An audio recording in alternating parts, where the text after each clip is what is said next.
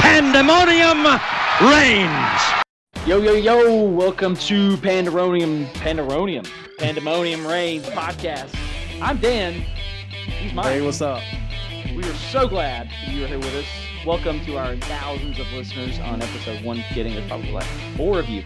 But it's Friday, July 22nd. Reigns. Uh, we're fresh off SEC Media Days. Mike, once you tell me a little bit, you're able to pay attention a little bit more uh, to SEC Media Days. What takeaways do you got? Just jumping right into things because people don't really care who we are, right? They That's care. facts. They don't That's care. facts. But we still love the four of you very much.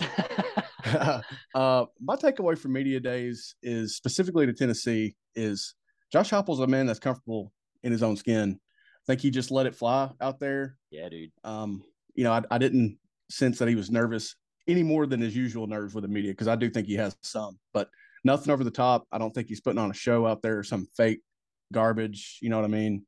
And I do think there's other coaches like that in the league, but we do have some clowns out there as well. So speaking of these clowns, uh, I'm just going to go ahead and put out there what I know you're thinking uh, because you went ahead and texted me yesterday. Let's just go ahead and throw it out there because, again, probably four listeners.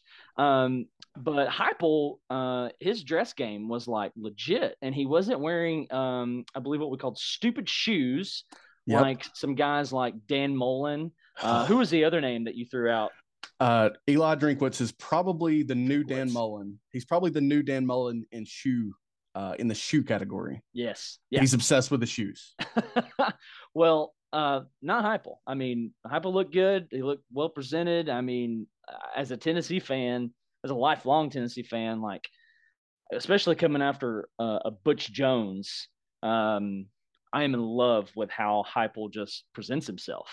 Facts. Um, uh, but what I wanted, what I wanted to point out from SEC Media Days is he mentioned that we broke eight offensive school records last year, and the only one that I can find is the single season scoring record. Do you know anything more about this? Any other possible records that we may have broken offensively? You know, it seems like I recall tweets from like the University of Tennessee football account where they would highlight certain ones that that you probably wouldn't think of in terms of like, hey, Tennessee racked up more yards than they've ever done, or they scored more points than they've ever done. You know, things Right. like that, things that you wouldn't think of. Probably, I'm sure, set a record for like plays ran in 2021. I'm sure we've never Oh. run more plays than we ran in 21. You know, it's possible that we. Oh, I know one that they tout. They tout the the speed of the offense. We ran Oh, a play yeah. every. Tempo, I don't remember the time frame. The the number of seconds. They'll put it out there. You know, right? and they're they're quick to do it, and they're proud of it because it's it's what they want to do. You know. Which on, on that note, um, um, the amount, amount of plays, amount of snaps, we probably would have destroyed any school record out there had Ole Miss stopped, you know, faking injuries. Hey, what a concept, right? But here we, a matter of fact, if I remember right, Heupel said something about that um, at SEC Media Days. Do you happen to remember those exact words or something along the lines of? I'll try to remember the exact words. That was a perfect segue into that, by the way. I will not ignore that. Uh, he, you know, they asked him about the proposal as far as stopping the clock for to move the chains after a first down, things like that. Mhm. And of course, that's all in regard to TV times. How long does the game run? Things like that. That's the reason for that. You know, side note: they want to turn our beloved college game into the NFL. I'm gonna leave that right there.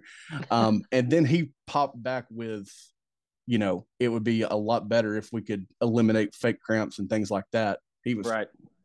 That's a little bit salty from my guy Heupel, and I'm here it. for it. I'm here I'm for here it. for it. I'm absolutely. I mean, I wish he kind of wouldn't have said that. He was just kidding regarding having The golf, golf balls ball. and mustard bottles to sign. But Yes. which let me just speak on this real quickly. We somehow have this uh, narrative or this persona against us that we have a rowdy fan base. And let me just say something very real, real quick. Neyland Stadium at, at that time was 102,455. If every one of our fans were throwing mustard bottles, the field would have been covered. Have But I remember seeing one golf ball and I remember seeing one mustard bottle, but we're acting like the whole fan base is out of control. Uh, but for what it's worth, in our defense, it's been a long what 15 years what 15 14 years years, since 2007 15 Um, years solid, 17 if you want to loop in 05. yeah i mean uh, as 2007 was the last time we were in atlanta um thanks to erik ainge we were we were that close uh So hopefully close. he never listens to this um but we were right there. And after all the crap that we went through with Kiffin dipping in the middle of the night, Derek Dooley, the the joke that that was, um, Butch Jones, the used car salesman, and now Jeremy Pruitt, um, and the the supposed McDonald's um, bags. Um, I think we do have a little right to be pissed. yes. You know, uh, uh, the that scene was fresh off Jacob Warren uh, being short, which I do agree that he was short. he was Um, short. but I that was that the was- one call that correctly went against us that night. yeah, about that. But I believe that was fourth and 19, fourth and 18, and we're short. And then our fans absolutely lose their minds. But in their defense, hey, it's been a long time coming. And it built up that night for a reason. Exactly. It built up to that point. That was not that moment erupting. It built up to that. Years of bottled uh, frustration. Uh, but anyway, let's uh, let's keep the conversation moving. Um, you know, coming into the off season, for a minute there, it sounded like there was a little bit of a conversation um, in our quarterback room about who might be QB one. Uh, but I do think that question was answered considering Hendon Hooker is the one who went to SEC Media Days. I agree. Anything to say? Yeah. No, no, I agree. You know, I was concerned because there were murmurs, you know, very quiet murmurs out there on social media and things like that, that, you know, Milton is having this great off season that, you know, don't be surprised if he gets another shot. And frankly, I would have been shocked and it'd have been a red flag for me with, with the staff if, you know, Hendon didn't lose the job. Don't like to promise Oh, a job. absolutely. It's, it should always be a competition, but a, you know, a competition in the sense that he has to lose the job. He done, he's done enough to earn the job by far. I mean, the guy went So- 31 touchdowns, three picks. 31 Un- touchdowns to three picks. and he threw it a ton, a ton. Hey. He threw the ball a ton, A ton. you know, Yes. and uh, again, a lot of, you know, short passes, they're safe throws, but it's just hard to do that. I mean, that's a ton of throws with three interceptions. Oh, absolutely, absolutely. I mean, he had some uh, obviously some signs of uh, I don't want to say weakness, but of like, uh oh, what are you doing? And the only one I can really remember is in the pit game Yeah. where His he first didn't see that middle backer. Yeah, first game action where he didn't see the middle backer uh, sitting under coverage. Um, however, I would like to. We're going to come back to this later, but um, not going to give Hooker the reason why we lost that game, like at No. all. No. Um, we can come back to this. Uh, oh, we are going to come back to this, but uh, Joe Milton missing some balls there, obviously, and a highly controversial call by the officials with, I believe, Jaylen Wright Yep. It was short always Jaylen on- Wright. being short. Oh God, uh, Sorry. dagger into the heart. Uh, being short, air quotes. Uh, believe that was inside their five, if I very, very close right. to the to the goal line. Yeah, and for our listeners, we had a bird's eye view as we were sitting in Neyland Stadium. Couldn't see it, but we did see it on TV and on the screen, and it was Looks extremely, egregious to me. extremely controversial.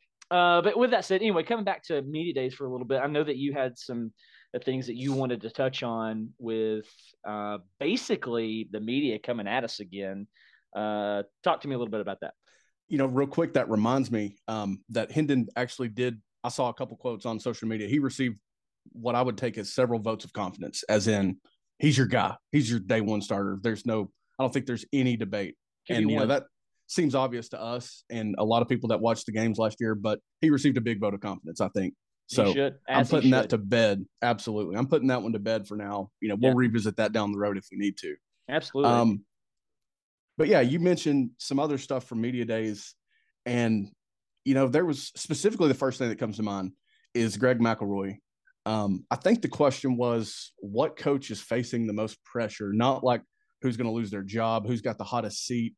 It was like who's got the the most amount of pressure right now entering 2022. And his answer was Josh Heupel. what? His answer was Josh Heupel. How is that And- answer not like Bryan Harsin? Bryan Harsin, I mean, you could have said Nick Saban and that would have made more sense to me because, you know, they usually come back with a vengeance after losing a national championship or Yeah. losing a game, Yeah. you know, let alone a national championship. Yeah. But he says Josh Heupel. And his reason for saying Josh Heupel is because of he he basically summarized it the way I heard was all these outlets fan expectations that are trickling up to 10 wins for 2022 in year 2 with a coach who took over a mess. And you know that was that was basically the reason that I heard him give for saying that Josh Heupel has the most pressure. You know, that's one side of it for me. The other side of it are these people that are predicting, you know, Tennessee 34, Georgia 31, and look out for t- uh, Tennessee to finish third in the East or upset Bama or challenge Georgia for the East. And that is what I want for Tennessee, obviously. Oh, absolutely. but I think it's a little early. And I do think you're feeding into fans' expectations the wrong way when you do those things, when you say things like that. Because honestly, I mean, we've both talked about it. Everybody, you know, locally, it seems locally to Tennessee talks about it, but there are holes in this roster. There are gaps that you can't fill in, you know, one and a half recruiting classes. And I say that because of how late they came in the 2020 class, this current staff. But it, it just feels a little premature to be kind of projecting these expectations on Tennessee and Heupel. What would what would you say to that? Well, I, first of all, I just want to go on record and say I don't see anybody being Bama. I, I, I really don't. I mean, look at the the dudes that they have coming back, let alone in Young at at quarterback. Yeah, they lost Metchie. Uh, yeah, they lost Jameson Williams. Uh, but even let's say they have a bad day in, on the offensive side, you can't tell me that defense is not going to bail them out. They Man. are loaded, in which Will Anderson should have been in New York. Should have been uh, for sure. Or um, a Heisman finalist, but so let me just go on record and say I don't I don't see anybody beating Bama. I don't see us. Uh, we'll uh, obviously I want to end the show with with with some score predictions for us, but I've got us losing pretty pretty good to Bama. I, I That's just my thought don't well. see it. I just don't see it. Uh, so I'm going to call that clickbait. I'm going to call that clickbait. Uh, mm-hmm. The second thing regarding Georgia, yeah, they've they've they might be a little more vulnerable, for lack of better words, but I don't see us beating them. And mm-hmm. I will I will defend that argument on one word. that word is depth. You mentioned it a second ago. We have holes all across this roster. Uh, Georgia, um, they I'm not going to say holes. They're they're reloading. I mean, uh, I don't think they're going to have the defense what they had last year, mm. uh, but they are in a much better uh, position to succeed. We're not beating Georgia. No, I would. I, again, like you said, that is the expectation for us. Um, aside from this younger generation that's coming up that just thinks that Tennessee is trash. But you know what? If you think we're trash, you're trash. You suck. Uh, and I just said that on the internet. I don't care. Um, but I don't see us beating Georgia. I don't. I, am going to say that's clickbait as as well. Um, I do think that our ceiling is really high for this coming season. Uh, but to go off and say, watch for Tennessee to pull off uh, an upset against Georgia or Bama, I mean, Bama or, or, Georgia will absolutely have to come into either one of those games uh, injury riddled, uh, locker room problems, be on their absolute worst day. Hopefully, we'll have a Georgia player who gets arrested for uh, eating weed brownies. Um, I know that's an old shot, but whatever. um, uh, but anyway, they're gonna we're gonna need our absolute best day. We're gonna need to be totally healthy. Uh, we're gonna we're gonna need guys who actually um, that are being talked about, like a Jalin Hyatt, to really step up. Uh, we're gonna have to have uh, a, a, a, great balance offensively. Um, we obviously we threw the ball really well, uh, as we mentioned with Hooker and 31 scores and three picks, but we're going to need more production out of the running game, and I don't like that um, like the way that looks coming into this season with our offensive Same. line. I'm right there with you. I don't like the way that looks defensive defensively, considering we lost some dudes there and our ability to get uh, off the field. Uh, so I just again all that to say I don't I don't see that happening. Um, again, we're going to look at the schedule later, but I just don't see that uh, happening at all. Uh. Anything else that you wanted to hit there on uh, media days? Nothing much more um, from media days. It's just it just seems that's just the way that I perceive it. It seems like they're really setting us up so that they can come back on the back end when we don't win 10 or nine games and say, you know, we thought we were there, they were there, but this staff obviously couldn't get it done. It looks like they're setting something up to me because Setting I really us up for think failure. I really think, you know, guys like Greg McElroy, who actually is a he's a bright football mind. He knows his stuff for the most part. Yeah. Um, you know, I, I just think someone from his position that played the game at a very high level or, or, you know, played it with a lot of talented guys should recognize and possibly point out those holes that could keep Tennessee from hitting that mark. Yeah, absolutely. And that's another uh, thing that I would like to hit on real quick before we move to our next part is uh, not only does our fan base get labeled as you know crazy for throwing things onto the field, we're also getting we're being portrayed as this fan base that says this is our year. Yeah. Okay, any any any realistic Tennessee fan, uh, let's just say who was born before I don't know the year 2000, we don't think like this. This this ain't us. Um, I am not looking into this year saying this is our year. I do think we have a high ceiling. Um, you're gonna you're gonna look at my schedule results. I know I say you don't necessarily mean you, Mike. I mean like any any listener, Listeners, any sure. listener we have out there, uh, and they're gonna say, "Oh, you don't think this is your year?" I mean, I can see a lot of these games going, man, really either way. I think Absolutely. I saw I think I saw five guaranteed wins uh, at the beginning. Um, but anyway, like I'm not looking at this. When's the last time that we realistically, uh, in an off season, said this is our year? You know, you were you were making me think of that. You were making me think when the last time that I asked myself, or or actually even maybe said to myself, "This next year is our year," and 2015 for sure is the last time that I would have said that with any semblance of actually meaning it. 2015, when you're going to bring back Dobbs and a lot of those guys, we don't have to dive deep into that right now, but when you're going to bring back a very talented, very experienced roster coming back in 2016, that's probably the last time that I would have said that. That's seven years ago. Seven years. You ago. know, I mean, that's just not something that I say every year, and and not a thought that I frequently have for Tennessee football. yeah, right. Yeah, so the the media and whatever other fan base out there, like, hey, that ain't us. Uh, I would say the last time I did that, you said 2015. I don't think I did that in 2015. Matter of fact, I can remember a conversation with my nephew, who I'd love to bring on the show sometime. Uh, in the off season, he was staying with us. We were talking about the Florida game, and he's like, "Man, we got this." And I'm going, "Yeah, I don't know." And uh, as you know, but our listeners don't know, I was there in Ben Hill Griffin when Oh, when what's his head uh, Callaway ran down the sideline. Um, I think their issues going into that year were offensive line. But anyway, beside the point, we had going into 16, obviously Dobbs, um, uh, Kamara, Hurd, Josh Malone. Uh, we had a lot of dudes come back. So I would think the realistically the last time I said that would have been 2016. Sure as heck didn't say it going into 17 no or way. 18 or 19 or 20. Sure as heck didn't say it going into 14 or 13. Definitely not anytime during the Dooley area. Uh, Yeah. area era. Um, didn't do that with Kiffin. Um, definitely didn't do that with 08 when we lost uh, Cutcliffe going in that season and Fulmer Yeah. hired Clawson.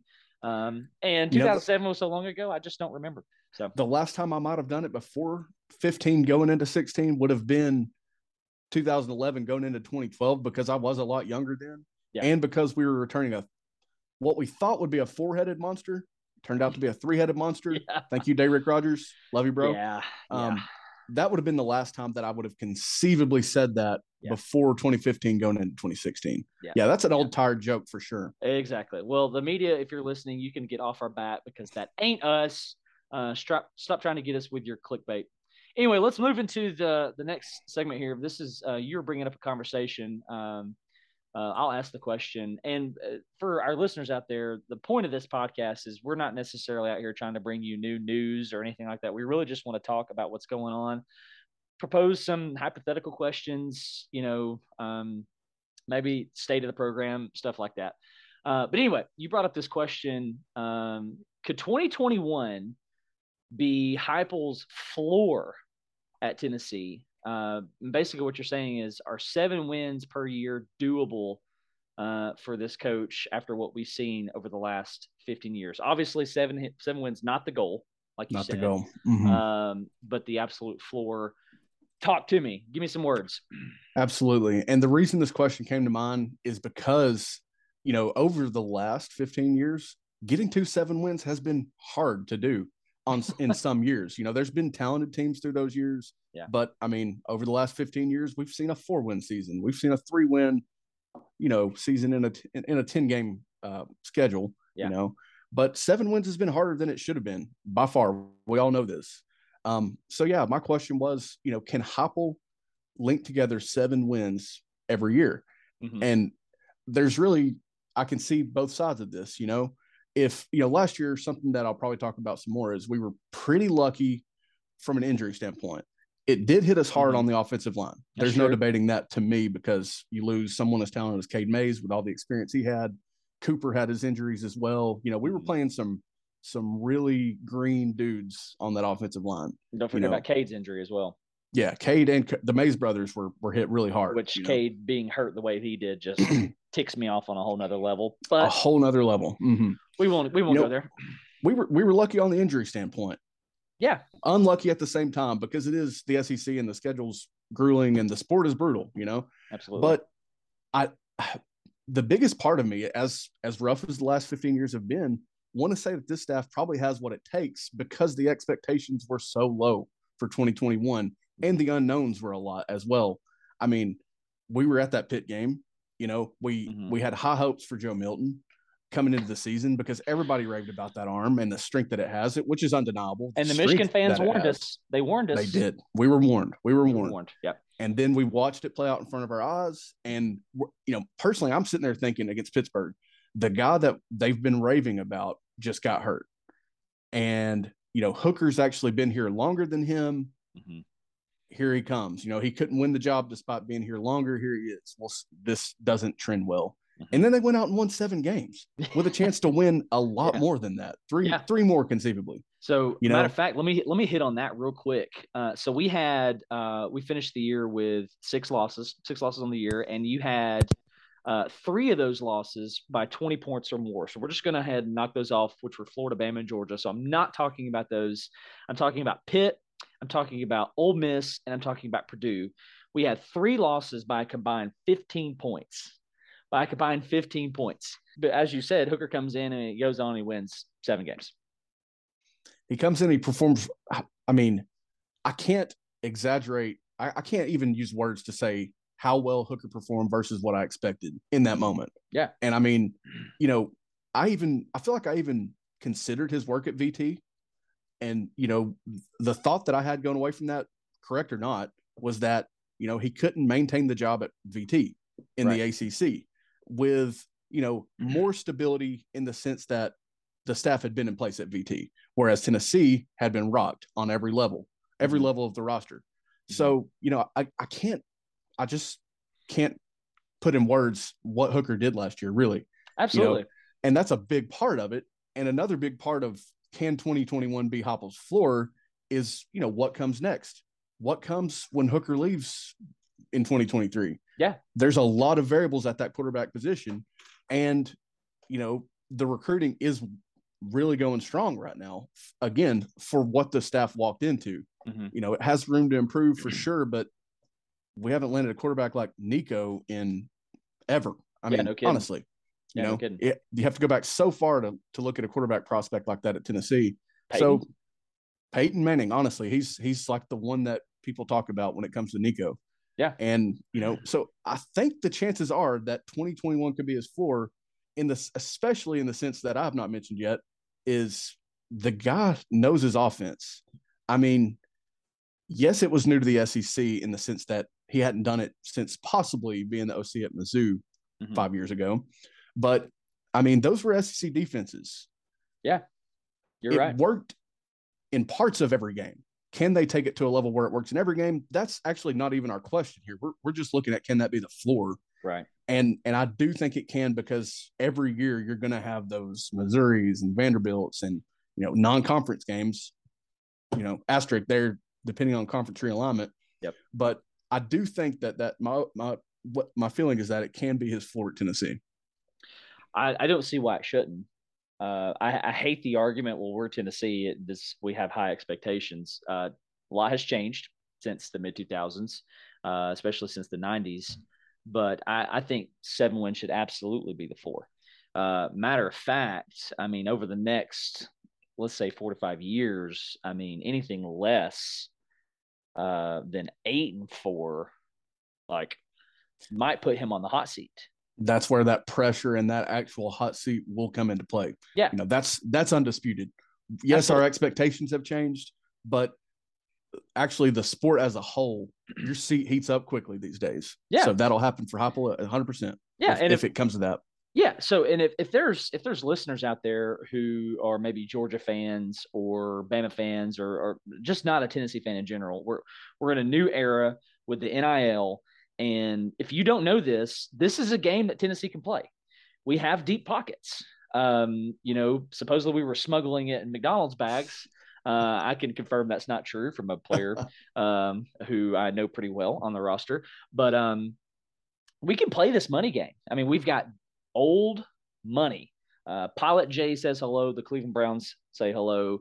Hyams says hello. So this is a game that we can play. We this is money. This is what we're going to do. Um, Dish TV says hello. Yeah, exactly. The dish guy. I mean, the dish. I forgot about dish. Yeah, yeah, yeah, yeah. and then Uh, you know what? A lot of a lot of names that you won't know and and you don't know because they're not those guys, but they're putting money into the pocket in the bucket of NIL. We can play that game above the table. I don't know that we can play it below the table. We can play it above the table though. we, we can play that game. Uh, so what I want to do on this on on on this conversation here with Heupel and and his floor being seven wins, I just want to look back at his uh, at time at UCF real quick because this seems to be the argument uh, against Heupel, especially coming from UCF fans. You go on Instagram, look at the comment sections, anything about him, they're like, you just wait and see. It's the same three plays, yada yada yada. Uh, but let's talk about this a little bit. His first year at 2018 or in 2018 uh, at Central Florida, he went 12 and 0. He went 12 and 0. Okay. yeah. Uh, ends up losing to LSU in the Fiesta Bowl, and if I remember right, that's the the the video that flies around social media all the time where Joe Burrow gets absolutely rocked. But beside the point, he goes 12 and 0. I mer- if I remember right, McKenzie Milton is healthy. In 2019, they go nine and three, where McKenzie Milton is no longer healthy. He has his uh, devastating injury. They go nine and three. They get a win over Marshall in the Gasparilla Bowl. if there's any bowl that we need to re- rename, it's that one. that Right. one's trash. Yeah, not the Outback Bowl. Let's leave the Outback Bowl what it is. Um, but he goes nine and three, and then we have the COVID year, um, where they only get to play nine games, not including the uh, the bowl game, and he goes six and three, uh, and he ends up losing to BYU in 2020. And if I'm right about this, Zach Wilson is that Q uh, in Zach Mormon Wilson country says hello. for them Cougars. Wow, I just realized he's Cougar Central. You're on Um, fire. um, so I don't know how they can look at this. And again, we haven't dive dove into all the reasons why, you know, uh, three losses in 19, three losses in 2020. Um, but I don't see anything there on the surface that makes me go, oh crap. Right. I mean, losing McKenzie Milton was a big deal for them. Devastating for a program like UCF. Yeah. So translating that to us, I don't know why seven seven wins cannot be, you know, the absolute floor. There's That's no part of my reason. as well. Uh, there's no reason um, that we. How do I want to word this?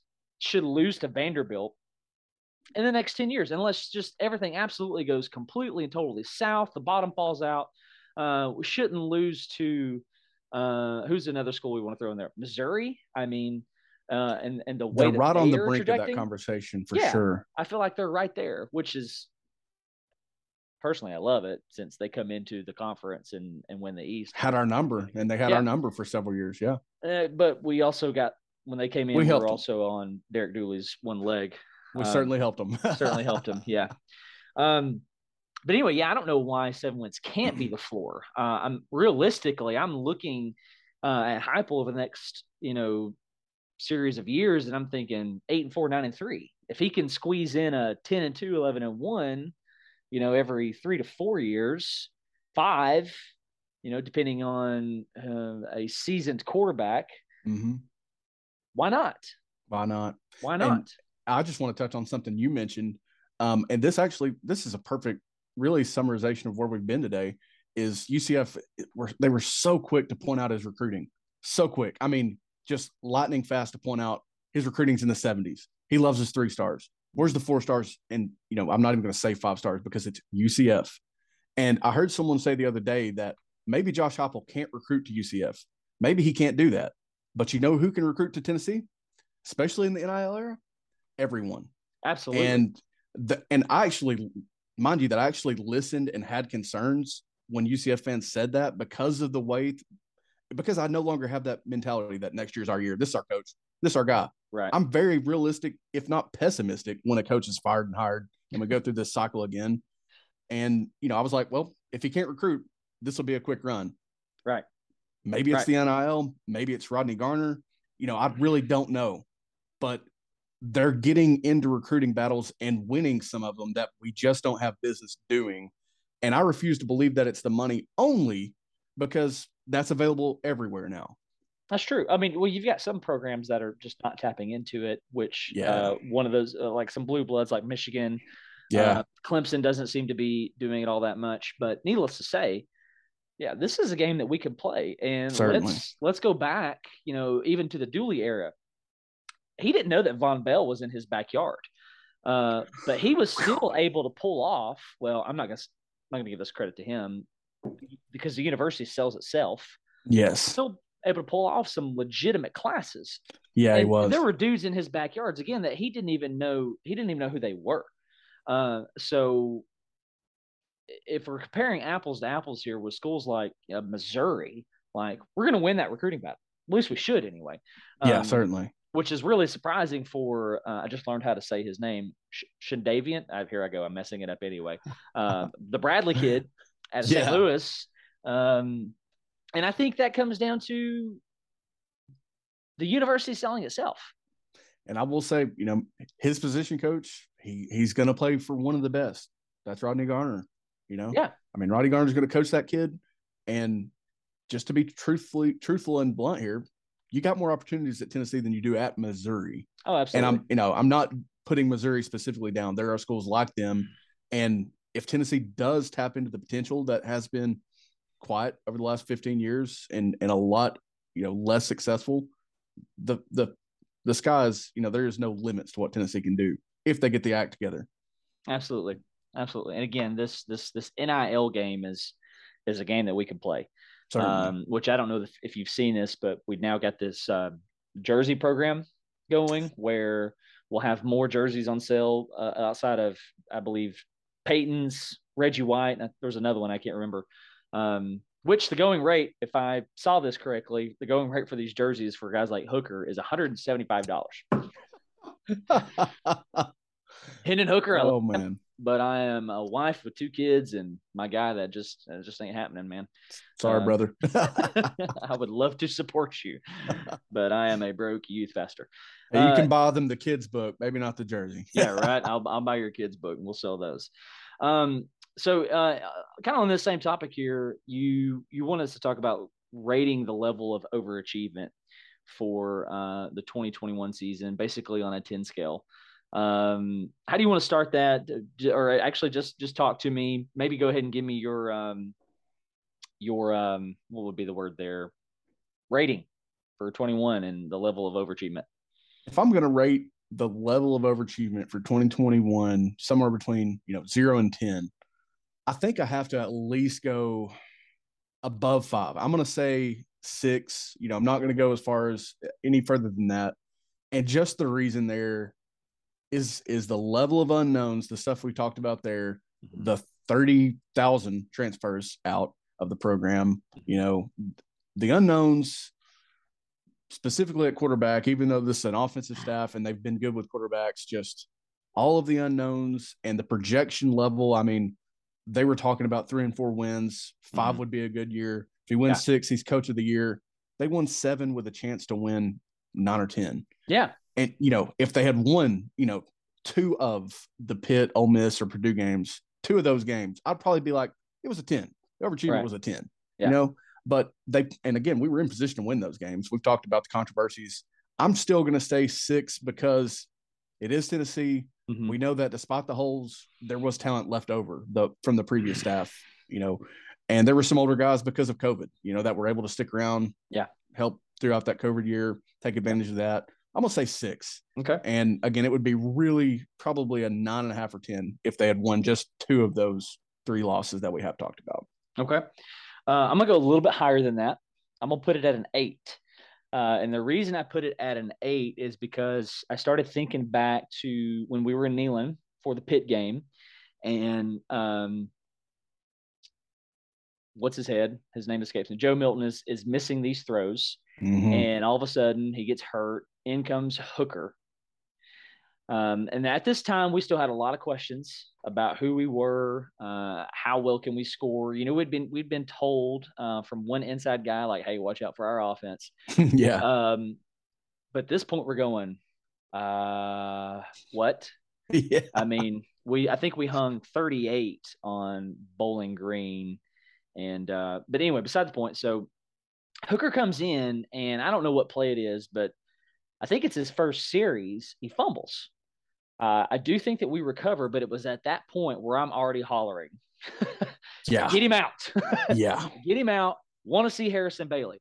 Uh, so with all that said, we had a lot of questions about um, who are we going to be offensively? How legit is this offense? Uh, Yes. I think we had seen some positive things uh, with our pass rush and and, uh, and on the defensive side. Anyway, we were optimistic about, I believe, Jeremy Banks at that point.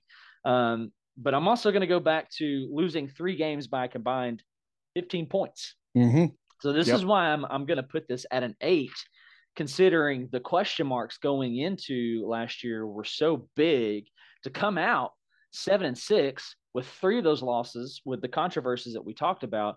Man, I think that's overachievement.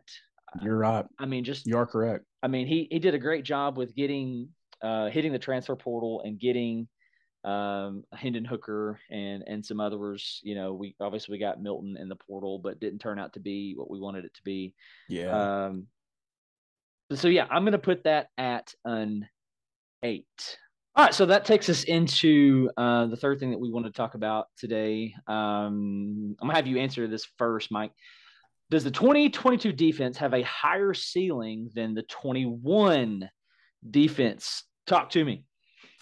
when I thought about this question, it's been a it's been a while since I first thought of this question. Um, but the longer we distance ourselves from when this question hit me, I do have a better feeling about the defense overall. Um, I do think it's possible that they don't quite put up the numbers, or that they even do struggle perhaps a little bit more than the 21 defense. So, um, you know, some factors to think about here.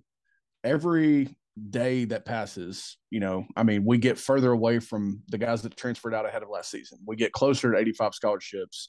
You know, guys that are younger and even the older guys get more time with the playbook, Yep. with their position coach, in the weight room. You know, there's there's just several factors like that. And I think the best one of all are that no one really expected Theo Jackson to be a leader of the defense. You know, Matt, Matthew Butler was a very solid player, but did anybody see him having the year that he had and being like a mid round draft pick in the NFL? He had that potential, but I wasn't calling for it. You know, I really wasn't. So I think there'll be breakout guys similar to last year. Not saying that, you know, that we're going to forget about those guys because this defense is so good, but I think there'll be breakout guys at every level. And there are, excuse me, guys in every level of the defense that I like. You know, there's Mhm. young linebackers that I like. There's certainly young ed- edge rushers that I like. I mean, James Pearce, Jonathan jo- uh, Josephs, excuse me. Mhm. And then in the secondary, I mean, everybody that can line up and play there, I want them to be there. You know what I mean? Just Yeah. for more competition and to improve upon what we saw last year. Right. Um, and you know, the last thing that I'll kind of add on my portion of that is that, you know, there's a big debate in the college football world about Willie Martinez. Is he a good defensive backs coach? Is he a good Mhm. secondary coach? Puts guys in the NFL, man. I mean, that's Sure. always going to bring you talented prospects to your school. That's always going to do that. Um, and, and we've certainly had worse, is what I'll say. We've certainly had worse than Willie Martinez. Um, and he's also been a part of some rough ones at Tennessee, but Yeah. there's always going to be some guy that I feel like I would have never said they've got an NFL future. And he's just notable for that. So Sure. I think with the breakouts, that they can have a higher ceiling than the 21 defense, but it will certainly take, you know, guys breaking out probably at every level.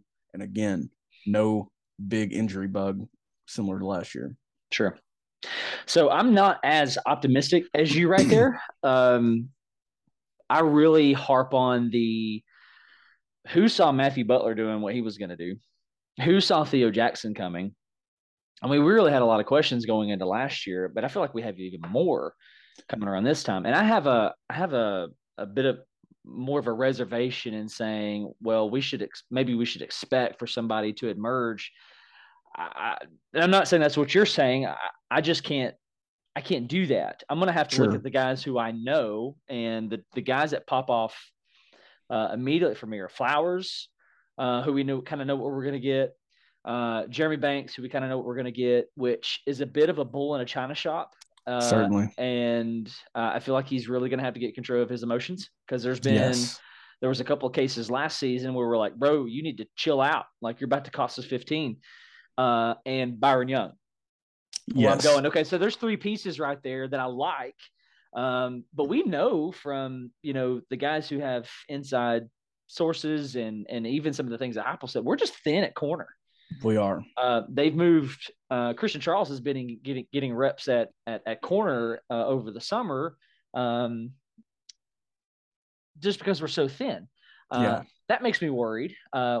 And I don't know that we have a legit pass rusher outside of Young. And so if you if we've got corner issues and we've got pass rush issues, I, I don't know. Recipe for disaster for yeah, sure. Yeah, it's a recipe for disaster. I, I'm I'm wondering if we're going to have to get into some scoring matches, some shootouts with some teams, uh, and that's why I've kind of come back a little bit on my final score with Pitt. Like I was like, oh yeah, we're going to stump them. Ah, I don't know. Game. Yeah. yeah, yeah, I don't know. Um, but that that being so thin at corner, um, we really need a a Roman Harrison, uh, somebody like him to step up in that pass rush. Absolutely, we really need uh, uh, some linebackers to step up. Most um, definitely, yeah. Um, and if if we've moved Christian Charles to corner, I don't know if that's permanent, or if that's just a, a temporary thing to get us through the summer. That locks down Flowers and McCollough at that safety spot and I don't just love those guys. Same. Um, same. Not that I think they're bad. Um, I just don't think they're exceptional uh, at what they do. Uh, I, I think we could pretty much count on McCollough to be in the right spot. You know, Flowers to be in the right spot. Yeah. Um, and maybe we would have said that about Theo going into last year, but Theo took it another level and was making plays in the backfield, was making plays in the open in the open field. Really um, was. So we need a we need a we need a Trevon Flowers to step up and be a, another Theo. We need to find yeah. some pass rush. We need to get some bodies at corner because we uh let, let, me go back and say this. You know, we were excited about when a guy like Warren Burrell committed. And I hope he never hears this, but I, it's time. It's time. I just I don't know that he now or never for him. yeah, I don't know that we can there's enough out there to trust the guy. Um, want of course want him to get it together, want him to be a stud, but I just don't. I have a lot of questions on the defensive side, so um, I'm going to say no. Uh, I like the 21 defense a whole lot better than I do this upcoming 22 defense. Uh, again, considering the losses of Butler, Theo, Alontae, um, not excited. Well, excited, but a lot of lot of questions, a lot of lot yes. of lot of lot of concerns. Anything else you want to add to that? Yeah, yeah. Um, you know, I think one thing that I just realized having this conversation is, and my love for Theo Jackson is strong. I mean, it's it's near Hendon Hooker levels of love for Theo Jackson. What he did last year, how happy and excited I am that he had that year to get drafted. I mean, that's big. Nobody would have called for that coming into it. Mm-hmm. I think one thing that we could see because of the South Carolina game last year is perhaps in this defense, the way that the staff is put together right now, maybe it's that position. Maybe that position lends itself to having a big year because yeah. God knows how much slot receivers are used in offenses now, how what the level of athlete that gets put in the slot. Mm-hmm. And, you know, I would also say this that Theo was allowed to play aggressive and take chances. Yes. I mean, he had yeah. tackles for loss like you don't usually see a secondary play player have Yeah. Again, he made plays on you know screen passes and bubble passes, and you know he made plays in the run game. He was huge in the run Yeah. game, Yeah. as was Alontae Taylor. Right. But you know, I think one thing that kind of gives me a little more hope is that I think this secondary and this defense, as it's aligned, allows those guys to come up and take chances that could lend rewards. You know, obviously we got beat a lot last year Oh, in yeah. pass game and everything, and Yeah. you know it could it could happen again for sure. But I do think that's some of the things that I like the potential of, and I'm kind of leaning on for 2022. Yeah, absolutely. Absolutely. Absolutely. Well, hey, for the sake of time and, and today's show, let's jump into the last segment here. Let's talk uh, the 2022 schedule. Let's talk wins. Let's talk losses. Let's talk final scores. I went ahead and wrote my down. So let's just walk through this game by game. Um, Let's do it. And, and just kind of highlight each one. Uh, so jumping right in, we open the 2022 season hosting Ball State. Uh, again, there was I think five games on this schedule where I went ahead and just marked as W's. This is one of them. Um, completely devastating if we come out and drop this game. Uh, would be worse than coming out in 2019 like we did against the loss of Georgia State. Hundred percent. Um, I've got the Vols winning 35 14. A little bit of a dis- dis- uh, disappointing um, performance offensively, but I'm going to attribute that to being game one. Um, Ball State putting up 14 just because the the questions that we have with defense. Talk to me, Ball State. I'm gonna say that Ball State will put up somewhere in the 17 to 21 point range. I've obviously not done a deep dive on Ball State. I do know they were six and 17. A lot of their wins were against teams that you should beat for sure. They did beat Army, who was a non-win team last year. Um, so depending on what they lost, obviously I've not looked, you know, every level of their roster, their schedule, or anything like that. I'm going to say they do reach 17 or 21 points, but I am going to say that Tennessee gets to 48. So 48 21. They'll either get to they'll get above 45 for sure. I'm going to say that it's 48 to 21. All right, 48 21, Vols over Ball State. Uh, one week later, we travel to Pittsburgh and we fight the Panthers, who are without Kenny Pickett. Um, man, I wrestled on this one. And if you'd asked me two weeks ago, I probably would have thought different. Uh, I've since changed my perspective on Pitt a little bit. Um, I got the Vols winning this by three, 34 31 in Pittsburgh. I think it's going to come down to uh, a final drive on our end uh, to be able to knock down a field goal to get out get out of there in regulation with a win. Give me your thoughts. I've I've wrestled with this game a lot lately as well because over you know probably from the moment the Purdue game ended, I'm thinking that's a 10 point win in Pittsburgh. We got Mhm. that revenge secured. You know, we've got the talent and the speed, and they lost a ton. Uh, they're they're getting a lot of love right now, especially their defensive line. Narduzzi is fired up right now. I mean, I don't know what's into the guy. He's he seems out of character. He's so fired up right now. Um, I'm gonna say that Pittsburgh sweeps the series. They're they're gonna go Oh. two and zero in the Johnny Majors Football Classic or whatever this my is. achy breaky heart, man. It kills me. It kills me. But this is this is the guy that I've turned into over the 15 years. This is not me saying this is our year. I can't Um, confirm or deny if Mike burned some Tennessee paraphernalia after the 2015 Florida loss. I cannot confirm, cannot deny. oh my goodness. You know, we told you that I'm angry. We told you. So look out. Uh, I'm gonna say Pittsburgh. I'm gonna say Pittsburgh 35, Tennessee 27. So I'm saying a close game. ugh. Um, I just think that you know this is just where I'm at. This maybe this is me tempering my expectations. I really don't know. That's just a feeling that I get, and I will say that their defense scares me. Their offense scares me less, but they are a fired up bunch right now. That's fair. And and just before we move on to the Akron uh, prediction, let's just like really quickly highlight some of the stuff that came out of Narduzzi's mouth at ACC, ACC Media Days and how he can put his old offense coordinator on blast. On blast. roasted this guy, basically saying that during the Wake Forest game, he he belittled the uh, Demon Deacon ability to defend the run, and he said we basically just threw the ball. That he doesn't doesn't know how to call a run play. Um, seems highly out of character for this guy. uh, who, as a matter of fact, spent some significant time in East Lansing at Michigan State, but goes on record and says, if that's one of the better big teams in the Big Ten, put us in the Big Ten and we'll basically run the table. Like, who is this guy? Who are you? Don't know that guy. Like, are you okay? Are you are things all right at home? Are you good, I- bro? I don't know that guy, and and you know what I'm what I'm reminded of is how down the ACC was. Oh yeah. know? I mean, you played no, no, no offense to Wake Forest, but you played Wake Forest in the ACC title game. They had Um, a you know a great year, a great year for that Wake Forest team, but that's your you know that's who you're playing for the championship in the in the ACC. Down year, Yeah. brother. Maybe maybe Narduzzi is just salty about Addison getting poached out of Pittsburgh for a prettier think penny. that's highly likely. That's probably the case. Anyway, moving on in the Tennessee schedule. Let's let's fly through this one because you and I are probably in agreement right here. We host Akron, Akron, Akron, depending on where you're from. Tomato, tomato. the I got Zips. the Zippers. Uh, what a terrible mascot name. Hmm. Um, I got a W, obviously. I'm going to say 52 14, 14 points from Akron coming in garbage time, where we've got, you know, the walk ons. The freshman. you yeah, know. yeah, playing uh, 52 14 Vols. What you got? Um, I'm gonna say that if I'm correct about Pitt, God, I hope I'm wrong about Pitt.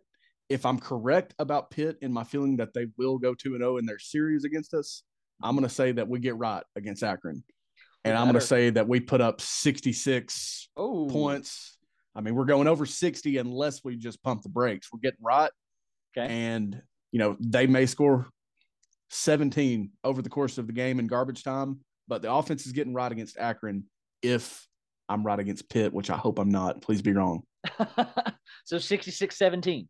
Yeah. Okay. All right. An absolute butt kicking. Murder. All right. This next game, you and I are going to be in Neyland as we host Florida. Uh, and before I tell you mine, I actually want you, I want you to go first uh, because this is one where I went, oh God, I just, I don't know what to do here. So I'm glad- ahead, take the lead. I'm glad here. you're giving me that chance on this game. Um, what a weird year for Florida 2021 was. Coming off a great 2020. What Yeah. a weird year that was, mind you. But they had a, a great 2020, a great offense, and they respond to going to Atlanta with firing their coach. The coach that I was very scared of them getting, the guy that was there before, who had a great run at Florida, looks like he's building up for another great run in 2020 and just to, to get it going, you know what I mean? Mhm. they fire their coach and they go six and seven. they hire Billy Napier, who is an interesting case study to say the least. Uh, recruiting started slow. Um, you know, he he wrote an open letter to their fans, I think, about their expectations and recruiting and stuff. All right, we're talking about the game. Um, part of the reason I think I'm tempering expectations with myself in that Pitt game is because I can't prevent myself from feeling like Tennessee wins this game. You know, this staff, the Tennessee staff, doesn't have all the demons and all the just weird losses over the last 15 years to Florida, and for that matter, 20 with Florida. Mhm. Um, I'm going to say Tennessee is again, they're getting it right on offense. I think Tennessee puts up 34, and I think Florida is about 10 points shy of that. I'm going to say 34 24 Vols. 34 24 Vols. Well, uh, just before I say this, I'm going to go ahead and totally contradict myself later when we get to the Kentucky game. Um, you'll, you'll see what I'm talking about. But my thought was going into this Florida prediction was I, I can't pick us until we actually do beat them. Uh, it's been since 2016 since we've done this. Uh, since 2016, it was 2004.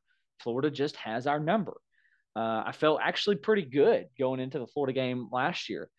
Um, but I'm going to kind of contradict myself here, even after saying this.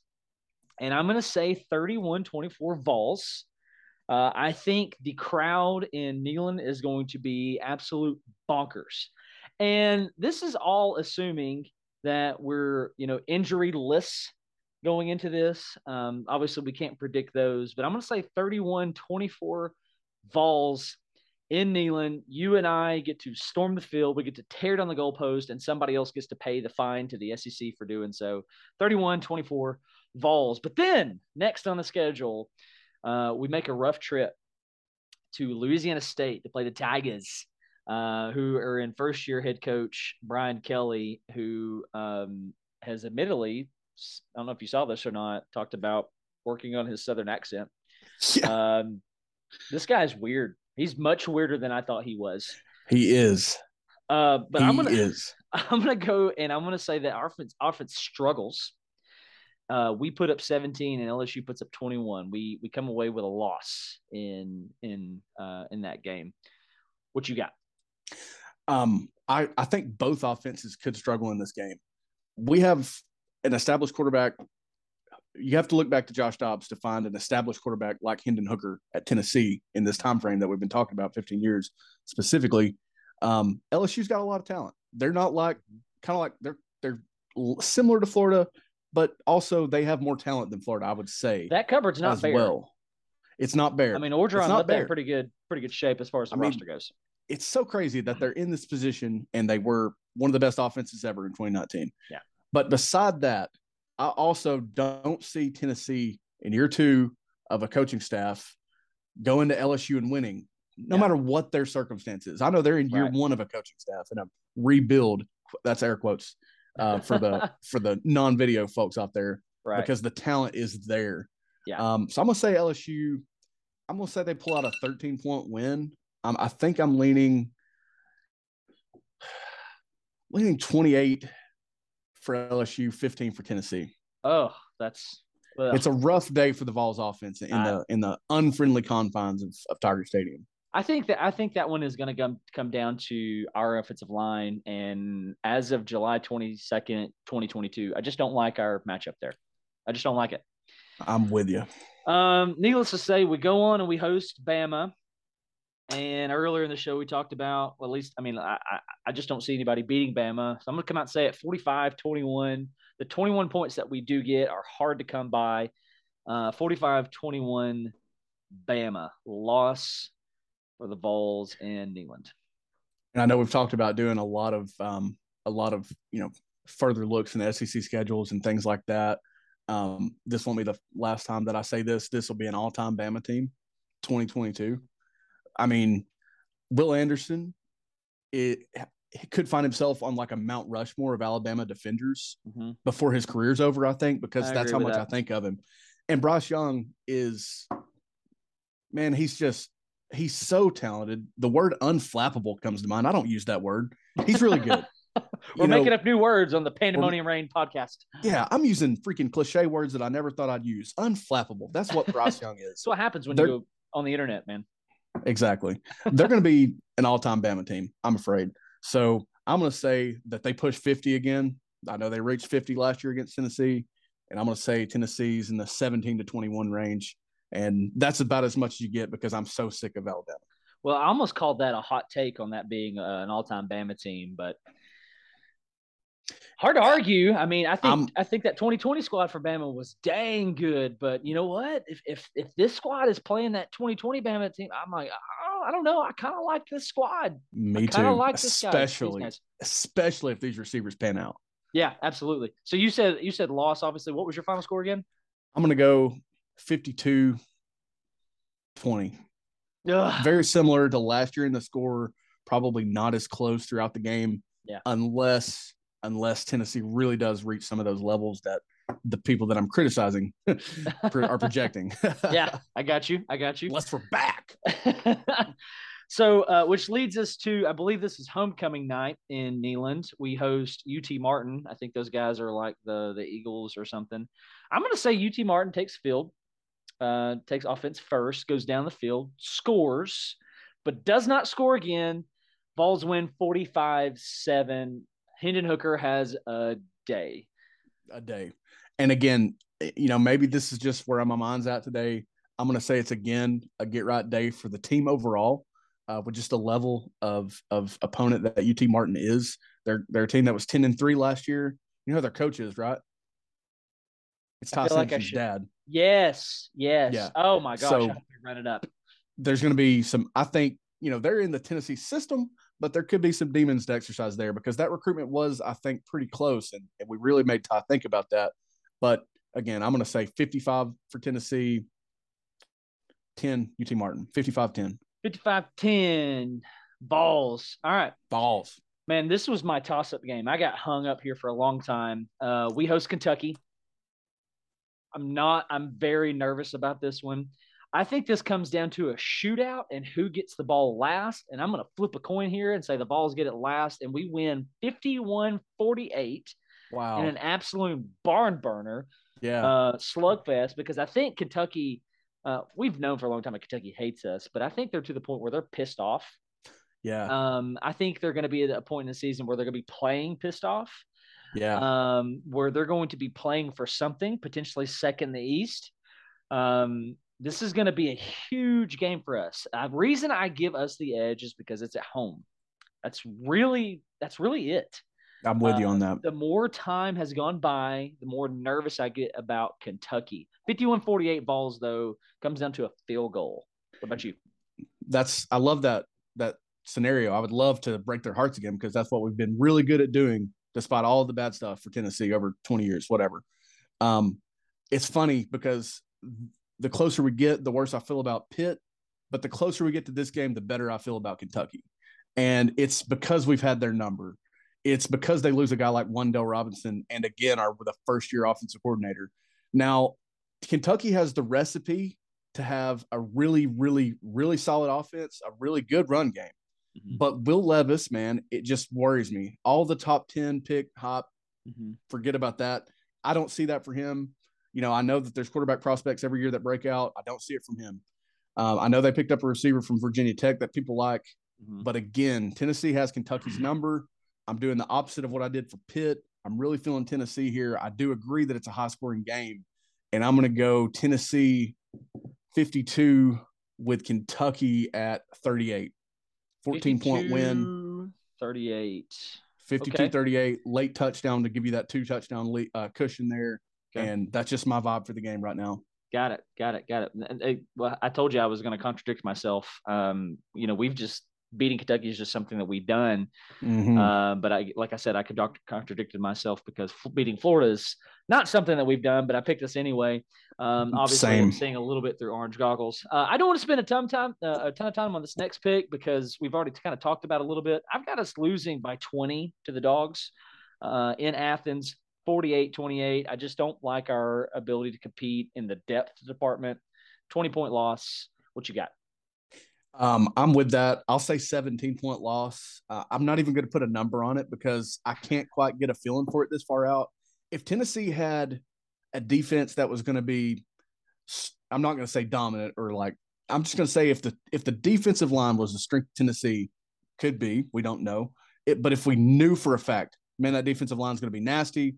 There's a guy, you know, similar to like the 2014 defense where Barnett and Maggitt were just after quarterbacks if there was a defense like that for Tennessee in 2022, I could really see this game being close. But Georgia's going to have the depth in the trenches. Yeah. Uh, I do think their pass game will have some success. I, you know, I'm not the biggest fan of Stetson Bennett, but 17, 21 point loss. I'm leaning 17 today. And Okay. that's just, you can't convince me that that Tennessee competes with them unless it's just one of those breakout years like the guys, again, that I'm criticizing Yep. are projecting for Tennessee. Yep, yep. I'm with you, man. I'm with you. 17 point loss. I can easily see that. Three games left to pick. We need to fly through this for the sake of time, uh, so we don't abuse the time of our listeners. For all Tell you what, you give there. me you give me your three, then I'll give you my three for these. All right, let's do it. Let's do it. I do think that we close out the season with three wins. Um, I do think that things get a little bit sh- uh, sherry and sca- uh, scary in Columbia against South Carolina. But I'm going to say we beat uh, Mizzou by 14. I got us a 35 21. Uh, a little bit of a disappointing win, but I think it's because we just took a, a bit of a slapping around from Georgia. Uh, I got us a 10 point win over the Gamecocks in Columbia. Um, I think at this point, if Rattler is still their quarterback, I, I, I think he's overhyped. I, I, I, just don't know what they see in this guy. Um, anyway, 48 38. Uh, Rattler puts a, a bit of a run on there towards the end, 10 point win. And then Vandy, uh, I want to say this real quickly before I give my uh, final prediction on this. I wish that we played Vandy at Vandy every single year. Let's just go ahead and get another home game somewhere else. Uh, let's expand Neyland that way. Uh, get a chance to uh, let Nashville recruits see us there every single year. You know, all 10,000 or 20,000, whatever the stadium holds. 45 17 over Vandy, but that puts it for me uh, on a 9 and 3 season. 9 Yeah. and 3 season. Maybe a little optimistic. I still think 7 and 5 is an extreme possibility, but I'm going to I'm to swing on the upside here and go 9 and 3 uh, finishing out those last 3 games with wins. Yeah, I'm, and I have three wins over these games as well. Uh, for Missouri, you know, they they don't really inspire me with what they've brought into their team. A team that Tennessee just murdered. Yeah. at their place last year. I mean, you know, I could see Tennessee easily getting into 40s unless they've really shored up that defense. And I mean, they fired their defensive line coach. I think after they played Tennessee last year, we ran wild. We I don't think we punted one time.